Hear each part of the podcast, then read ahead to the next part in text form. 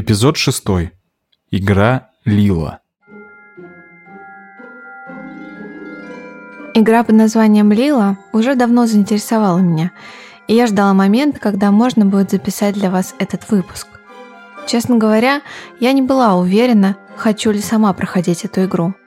Дело в том, что индийская эстетика мне не совсем близка, и было что-то изначально опасное в описании игры, из которой нельзя выйти, пока она не выпустит сама. Прямо как в «Джуманджи». А «Джуманджи» я пересматривала недавно и хорошо помню историю Алана Паркера, который остался в джунглях на двадцать лет, пока кости снова не выпали пять или восемь. О нет, игра думает, что я сделал ход. Как может думать игра? В джунгли тебя мы на время забросим, пока не выпадет пять или восемь. Что получилось в итоге и затянула ли меня игра Лила, расскажу в этом выпуске. Но все по порядку. Глава первая. Что такое игра Лила? Лила – это индийская настольная игра, которая впервые была описана Харишем Джохари, индийским художником, писателем и философом в тысяча девятьсот восьмидесятом году в его книге «Лила. Игра самопознания». Считается, что эта игра – одна из самых древних настольных игр, ей более двух тысяч лет. В Северной Индии понятием «лилы» обозначают народную драму в виде театральных и танцевальных постановок и в целом институт театра. В религиозном контексте лила описывает взаимодействие Бога с материальным миром. Лила связана и с другим понятием философии индуизма – анандой, то есть блаженством. Сочетание божественной игры и блаженства создает образ наслаждающегося божества, которое танцует, смеется, шутит и поет. Но вернемся к игре. Фактически лила выглядит как настольная игра, а точнее напольная. Она представляет из себя игровое поле с семьюдесятью двумя клетками. Описание каждой клетки соответствует планам жизни в индуистской традиции. Связывают клетки стрелы и змеи, которые означают возможности и опасности. Считается, что попадая на то или иное поле, игрок начинает обдумывать идеи и концепции, связанные с названием данного поля, до тех пор, пока снова не придет его очередь бросить кость, чтобы перейти к следующему состоянию. В результате в игру вовлекаются ум, интеллект и эго игрока. Екатерина Ильина, проводник по игре Лила. Лила, как один из древнейших, проверенных веками инструментов самопознания, будет полезна практически любому человеку, у которого есть отклик сыграть. Намерение сыграть в Лилу уже само по себе является достаточным основанием, чтобы прийти на процесс. Еще говорится, что ваша Лила началась, как только вы про нее услышали.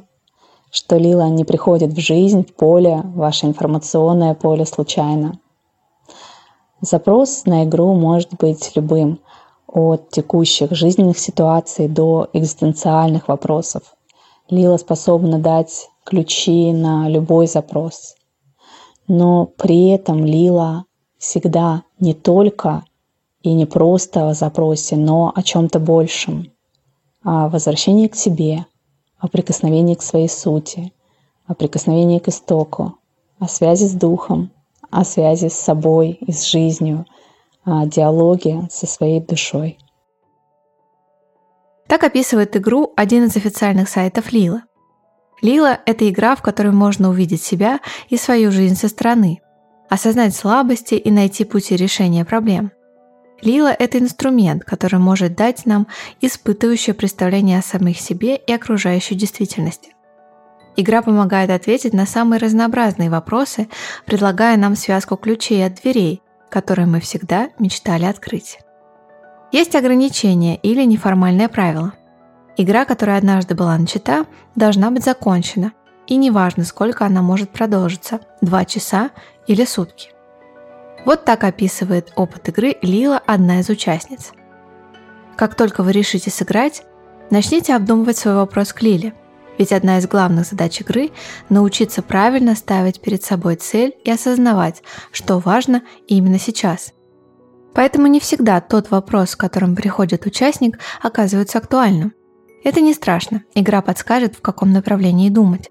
Собираться на игру лучше с очень близкими людьми, которым можешь рассказать все, либо с теми, кто не имеет к тебе отношения, как, например, попутчики в поезде, которых ты можешь больше никогда не увидеть. Приходят на Лилу и семьями. Ведущие предупреждают, этот опыт может стать важным этапом в отношениях, максимально сблизить супругов, но возможны и взрывы, и многое зависит от того, кто ведет игру. Кстати, без опытного ведущего, вероятно, ничего не получится. Человек должен разбираться в энергетических практиках и быть хорошим психологом.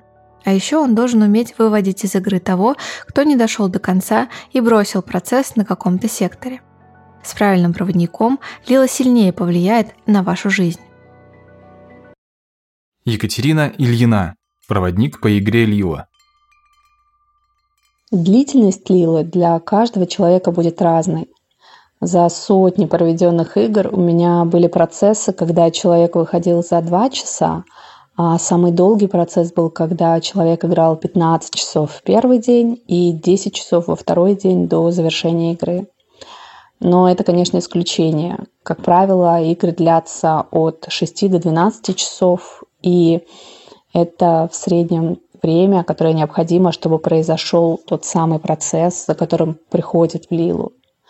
Почему для кого-то игра может длиться дольше? Да просто потому, что у каждого свой объем проработок на каждый конкретный запрос, на текущую игру, на его текущую ситуацию. В Лиле существует одно главное правило. Однажды начатая игра должна быть закончена. Это действительно важно. О важности понимания этого момента я всегда говорю. И чтобы было понятно, почему это так, я приведу в сравнение здесь психотерапию. Начать игру и не довести ее до конца – это как во время сеанса у психотерапевта при проработке глубинных травм или каких-то кризисных состояний терапевт вас «вскроет» в кавычках, и в таком разобранном состоянии на середине сессии вдруг резко прервет и скажет «все, вы свободны». Глава вторая. Правила игры.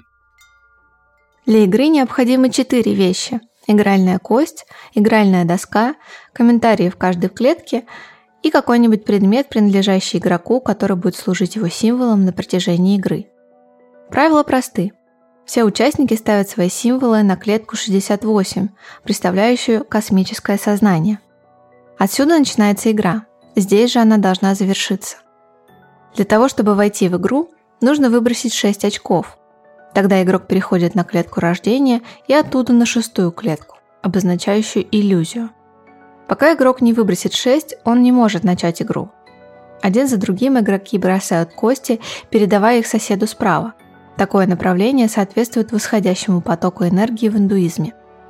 Бросание игральной кости устанавливает связь между символом игрока и его продвижением по игральной доске. Это связь, которая управляется принципом синхроничности.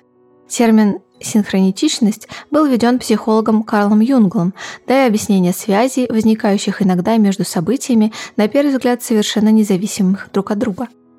Синхроничность удовлетворяет потребность индивидуального «я» в сознательном контроле. Легче всего это можно понять, рассматривая этот принцип в контексте межличностных отношений. В некотором смысле синхроничность означает оказаться в нужное время и в нужном месте. Если игрок попадает на начало стрелы, которая расположена по всей карте, он автоматически поднимается вдоль древка к ее острию. Если же в клетке, куда он попал, расположена голова змеи, он опускается вниз до ее хвоста. Так эгоизм ведет к клетке гнева, а духовная преданность приводит к космическому сознанию. В процессе игры игрок может обнаружить, что снова и снова попадает на одни и те же стрелы или его жалят одни и те же змеи. Чтобы получить максимальную пользу от игры, советуют записывать путь, по которому движется выбранный игроком символ. Сравнивая подобные записи, игрок может обнаружить некоторое сходство змей, снова и снова попавшихся на пути, или стрел, вовремя приходящих на помощь. Это помогает игроку найти взаимосвязи между внутренним и внешним, и разобраться в своем внутреннем мире. Особое значение в игре имеет игровая доска. Игровая доска Лилы построена в соответствии с основным принципом нумерологии. Это нумерологически сбалансированный, совершенный прямоугольник. Он состоит из восьми горизонтальных рядов, которые идут снизу вверх. В индуизме восемь – это число проявления Вселенной, пракрити, которое состоит из пяти великих элементов – эфира, воздуха, огня, воды и земли, и трех сил – ума, интеллекта и эго.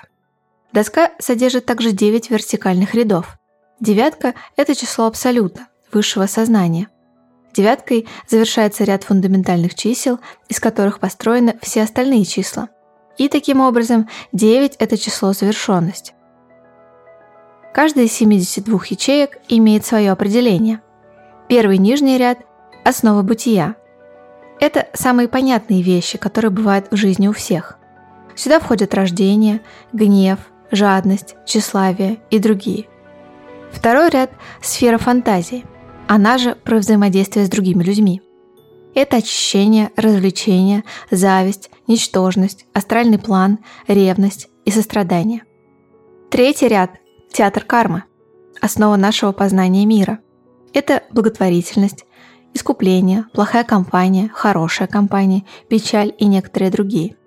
Четвертый ряд – достижение равновесия. Это истинная религиозность, неправедность или аморальность, хорошие тенденции, план святости, план равновесия, план ароматов, план вкуса, чистилище и ясность сознания. На пятом ряду человек становится самим собой. Здесь есть ячейки человеческого плана, рождение человека, неведение, правильное знание и других. Шестой ряд – время покаяния. Это план нейтральности, солнечный план, лунный, план аскетизма, план насилия, план жидкостей, план духовной преданности. Седьмой ряд – это план реальности. Здесь эгоизм, план газов, план сияния, реальности, позитивный интеллект, негативный интеллект и счастье. И, наконец, восьмой ряд – это сами боги. Феноменальный план, план внутреннего пространства, план божества, план космического блага, космическое сознание, план абсолюта и другие. Так описывает логику игры Хариш Джохари в своей книге. Жизнь человека представляет собой последовательность циклов. В течение первых семи дней завершаются все процессы, необходимые для зачатия. Последующие семь месяцев уходят на формирование тела в утробе. Далее идут семь остальных циклов, каждый из которых состоит из семи лет. Вместе они составляют один полный лунный цикл, в течение которого энергия человека последовательно проходит через соответствующие психические центры. В игре каждый из этих семилетних циклов представлен одним из восьми горизонтальных рядов. В течение первого цикла от рождения до семи лет игрок практически полностью фиксирован на самом себе. Во втором цикле от семи до четырнадцати лет устанавливаются отношения с внешним миром, с друзьями, пробуждается интерес к противоположному полу. Начинает формироваться эстетическое чувство и интерес к искусству. В этом возрасте игрок находится на уровне фантазии. В третьем цикле, продолжающемся от четырнадцати лет до двадцати одного года, игрок увлечен поиском своего «я», он стремится к силе и власти и отождествляет себя с той или иной идеологической группой. В течение четвертого цикла от двадцати одного года до двадцати восьми игрок начинает проявлять ответственность. Он становится способным понимать других людей и ценить их качества. В пятом цикле от двадцати восьми до тридцати пяти он начинает учить других на основании приобретенного опыта, часто это бывает связано с родительскими обязанностями. В шестом цикле, длящемся от тридцати пяти лет до сорока двух, игрок становится наблюдателем течения своей энергии. Он обозревает все свои дела в свете полученного опыта. В седьмом цикле с сорока двух лет до сорока девяти он достигает достаточного уровня развития, и его жизнь теперь служит одной цели – найти истину и соединиться с ней. Это нормальный ход человеческого развития, однако среда, окружающая игрока с самого рождения, накладывает настолько сильный отпечаток на его мышление, а на его пути, определяемом игральной костью кармы, его подстерегает такое множество змей привязанности, что многие люди проводят всю свою жизнь, оставаясь на низших уровнях.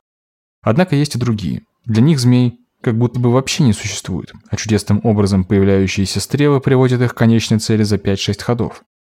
Те семь планов, через который должен пройти игрок, чтобы достичь восьмого плана, пребывающего вне всех планов. Это семь чакр. Глава третья. Популярность и маркетинг. Игра Лила в определенный момент стала невероятно популярной в российских социальных сетях. Ее стали проходить блогеры, звезды, а аккаунты с проводниками по игре появляются каждый день. На большинстве маркетплейсов можно найти наборы для самостоятельного прохождения настольной игры. От самых простых до красивых профессиональных за десять-пятнадцать тысяч рублей. Лила действительно стала популярна в России в последнее время, и на это есть ряд причин.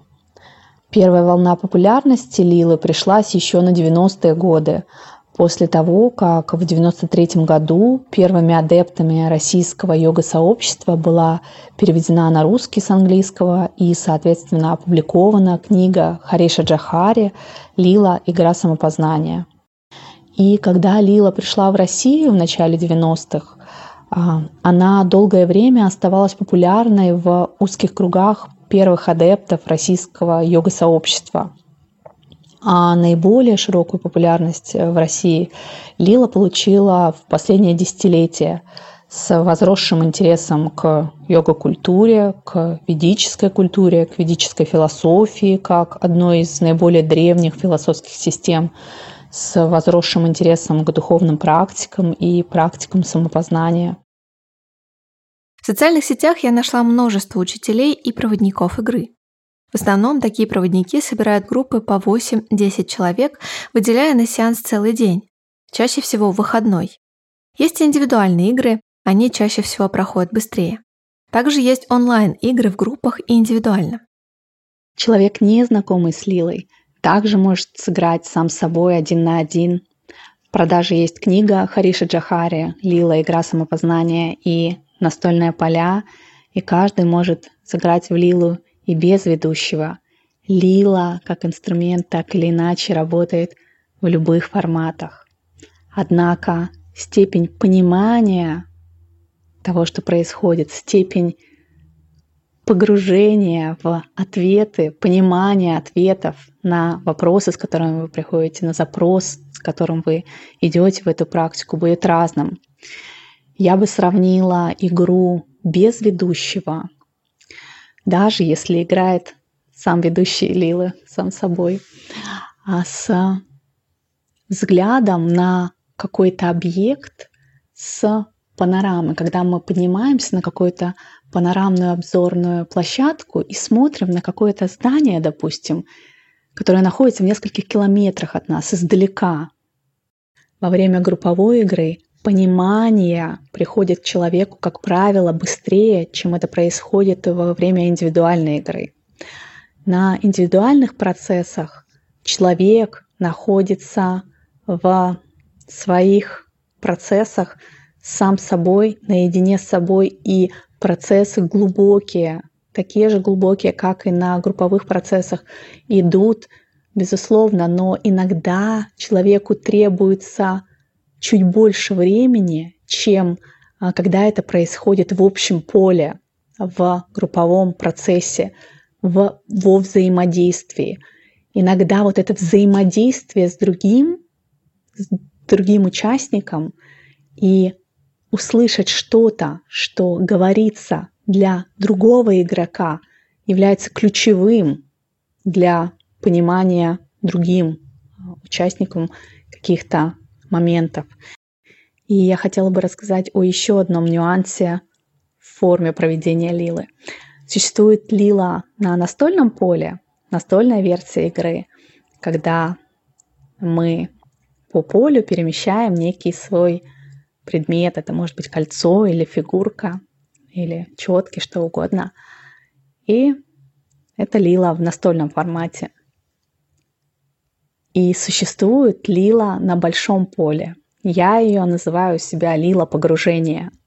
Это поле форматом, как правило, три на четыре метра, по которому игрок непосредственно ходит, перемещается вместо фигурки, да, сам игрок ходит по полю, ходит по клеткам поля, и это действительно погружение в процесс, погружение в игру, это действительно проживание состояний, проживание ответов, проживание пониманий, о которых для вас этот процесс. И Лила на большом поле кардинально отличается от Лилы на настольном поле для меня. Выглядят такие игры почти как йога в группе. В основном это светлые небольшие помещения, в центре которых расстилается игра в виде большого полотна. Играющие сидят на пуфах или на полу в позе лотоса и по очереди бросают кубик. Цены за такие сеансы начинаются от семи-восьми тысяч рублей и заканчиваются сотнями тысяч рублей. В популярном центре Ашарам Натальи Осман прохождение игры на групповом сеансе стоит двадцать или тридцать тысяч рублей в зависимости от мастера. В интернете я нашла еще любопытный способ прохождения игры, который явно был создан для удобства играющего, потому что главным барьером прохождения Лилы чаще всего является время. Есть несколько компаний, которые придумали бота в Телеграме. Этот бот имитирует игру, предоставляя возможность сделать ход каждый день и рассказывая после каждого хода о выпавшей ячейке. Стоимость доступа к такому боту порядка тысяч рублей. Так пишет Анна Сакисян, журналист издания «Флакон». Главный вопрос – стоит ли Лила потраченного времени и средств? По моим ощущениям, да. Одна из самых сложных вещей в жизни, и я точно знаю, что не только для меня, честно задать себе вопросы и честно самой себе на них ответить. Люблю ли я мужчину, с которым живу, или это просто привычка? Вижу ли я смысл в своей работе, или это она вгоняет меня в тоску и даже депрессию? Я поправляюсь и все время хочу есть, потому что просто ленива или никак не найду дело в своей жизни. Люблю ли я себя? Что это вообще значит? Почему мне больно от простых фраз мужа, коллег и родителей? Вопросов можно бояться и никогда себе не задавать. Можно годами разбирать их у психотерапевта, а можно прийти на игру и начать отвечать на них самой. Просто потому, что появится азарт идти по полю вперед. А если поставить вопрос неправильно, не сможешь двинуться с места. Я сама пока еще не осознала эффект игры полностью, но понимаю, что готова пройти ее еще раз, никуда не спеша. Похожа ли Лила на групповую психотерапию? Лила вообще похожа на терапию. Я сама психолог и нисколько не хочу преуменьшить уважение к традиционной психологии, но если во многих психотерапевтических методах работа идет на уровне личности с построением стратегии и моделей поведения, то в Лиле мы касаемся самой сути, уровня души. И преимущество Лила перед традиционными психотерапевтическими сессиями, особенно если это полноценный, глубокий процесс Лила погружения на большом поле, состоит в том, что за один процесс, за игру могут произойти изменения внутренние, трансформации, проработки, которые в традиционной психотерапии могли бы занять месяцы, а иногда и годы работы. Поэтому Лила, можно сказать, экономит время, и отчасти это объясняет растущую популярность этого инструмента. Глава четвертая. Личный опыт. Я долго пыталась понять, нужно ли мне проходить Лилу. Каждый день на протяжении месяца, когда я готовила выпуск, я отвечала на этот вопрос по-разному. Опишу вам свои барьеры. Во-первых, потратить на игру десять или двадцать часов звучит расточительно, учитывая сложность графика и загруженность. Во-вторых, честно признаться, тратить столько времени на самопознание воспринимается как реальная работа, но явно не как отдых в свой законный выходной. В-третьих, я довольно регулярно последние пару лет занимаюсь психологией и уже поняла, что мне подходит больше логический путь познания себя. В игре же очень много того, что лично меня часто отталкивает. Наигранная мистичность, много культуры индуизма, которая не очень мне близка, чужие люди со своими проблемами и восторгами. Все это чаще всего мне кажется неродным и притворным. Но я все же решилась на игру благодаря Екатерине, которая записывала для этого выпуска комментарии. Итак, пришел день Лилы. Проводник по игре, так называют ведущего, попросила не употреблять алкоголь за сутки до игры и ничего не планировать на вечер. Это было воскресенье, я специально полностью освободила его от дел. Мы начинали в десять утра в парке «Музеон». Так как на улице была солнечная погода, Катя предложила провести Лилу на траве. Несмотря на тридцатиградусную жару и палящее солнце, шанс провести весь день на свежем воздухе в окружении белок, птиц и деревьев выпадает в Москве нечасто. Нас было трое. Три девушки почти одного возраста, ничего не знавшие друг о друге. В итоге это оказалось плюсом. Так немного проще довериться и не страшно за последствия. А игра предполагала ответы на довольно откровенные вопросы. Например, чтобы игроку войти в игру, нужно, чтобы на игральных костях выпало шесть. Каждый раз, когда шесть не выпадает, ведущая просит точнее сформулировать свой вопрос к игре и проговорить его. Так от запроса одной из девушек в самопознании она пришла к вопросу о встрече с мужчиной. Суть игры – прийти в клетку шестьдесят восемь, которая означает высшее сознание, то есть достижение понимания пути и ответа на свой вопрос. Как вы помните, всего на поле семьдесят две клетки, но прийти нужно именно туда. Здесь не работает логика, сообразительность или тактика. Можно спокойно идти по клеточкам шаг за шагом, дойдя до конца, а потом внезапно слететь в самое начало. Или, слетая в начало, можно за два хода добраться до самого верха. Или пролететь ту самую шестьдесят восемь, оказавшись на семьдесят один. Оказалось, что логика игры в отсутствии логики и в доверии своим чувствам. И, как ни странно, в неторопливости. Моя игра длилась восемь часов. На шестом часе я так устала, что не могла скрывать своего раздражения. Каждое падение вниз при долгом подъеме к шестьдесят восьмой клетке для меня было похоже на поражение. А поражение я крайне не люблю и очень злюсь, когда что-то не получается. Я невольно сравнивала себя с другими игроками, чье положение лучше, и ужасно злилась на них за то, что рассказы были чересчур длинными и подробными. В какой-то момент я даже попыталась хитрить, выбросив именно то число, которое мне нужно. Но это не сработало. Выйти из игры мне удалось только тогда, когда я отпустила ситуацию и смирилась с тем, что должна остаться до конца, и это может занять целую ночь, ну, тут уж ничего не поделать. И вот когда я приняла эту парочку падений и подъемов и расслабилась, отдавшись моменту, не очень заметно для себя я оказалась на шестьдесят восьмой клетке. Когда это произошло, я вдруг поняла, как круто вокруг. Прекрасный теплый вечер, интересная компания, время полностью для себя и без мобильной связи. И чего я торопилась и переживала. Интересно, что начала и закончила я с темы мудрости. Именно она по завету игры должна подарить мне понимание того, что в жизни все происходит как нужно, что не стоит суетиться, не нужно обвинять других, делить на черное и белое, нужно попробовать поймать гармонию. Какие выводы я для себя сделала? Их несколько. Во-первых, не стоит бояться потраченного времени. Оно точно будет потрачено на себя. Во-вторых, я бы максимально расслабилась, ничего конкретного от игры не ожидала и доверилась моменту. Это особенно сложно говорить человеку, у которого слова в моменте и в потоке вызывают неудержимое желание закатить глаза. Но это действительно так. В-третьих, в Лиле я не увидела эзотерики. Эзотерикой, пожалуй, можно объяснить только отсутствие логики падений и взлетах, когда твою условную судьбу решает только теория вероятности. В остальном, Лила показалась мне больше похожей на сеанс групповой психотерапии. Через проговаривание своих вопросов, вспоминание ситуаций и опыта других можно чуть больше понять о себе. В-четвертых, это тяжело.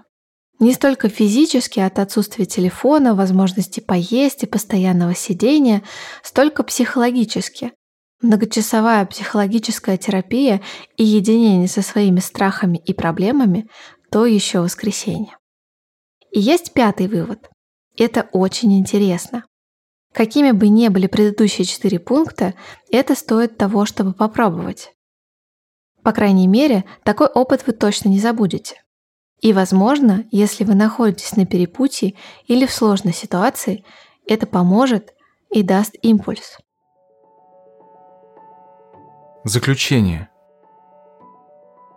Закончить хочется воспоминаниями о фильме «Ешь, молись, люби». Раньше этот фильм мне казался необычайно скучным и тоскливым, а теперь нет. Героиня фильма прошла путь самопознания с очень большим вниманием и заботой к себе, не торопясь и не пытаясь никого вокруг обмануть и поразить. Где-то она ошибалась, злилась, раздражалась, но все-таки смогла этот путь закончить единственным, что по-настоящему важно – чувством счастья и гармонии. Для кого-то Лила действительно может стать мостиком или поводом, если хотите, для того, чтобы дальше изучать себя. возможно изменить жизнь, возможно поменять что-то в своем отношении к миру и продолжить свой путь к главному, к тому, что делает счастливым. Кстати, это и мой вопрос к игре. Как быть счастливой? Посмотрим, что получится дальше.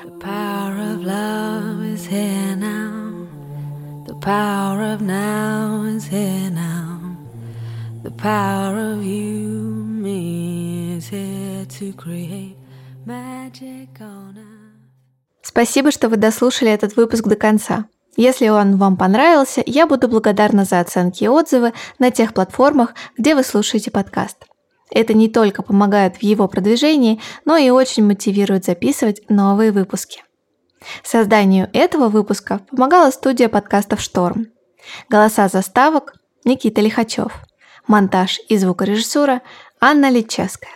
Спасибо. Пока.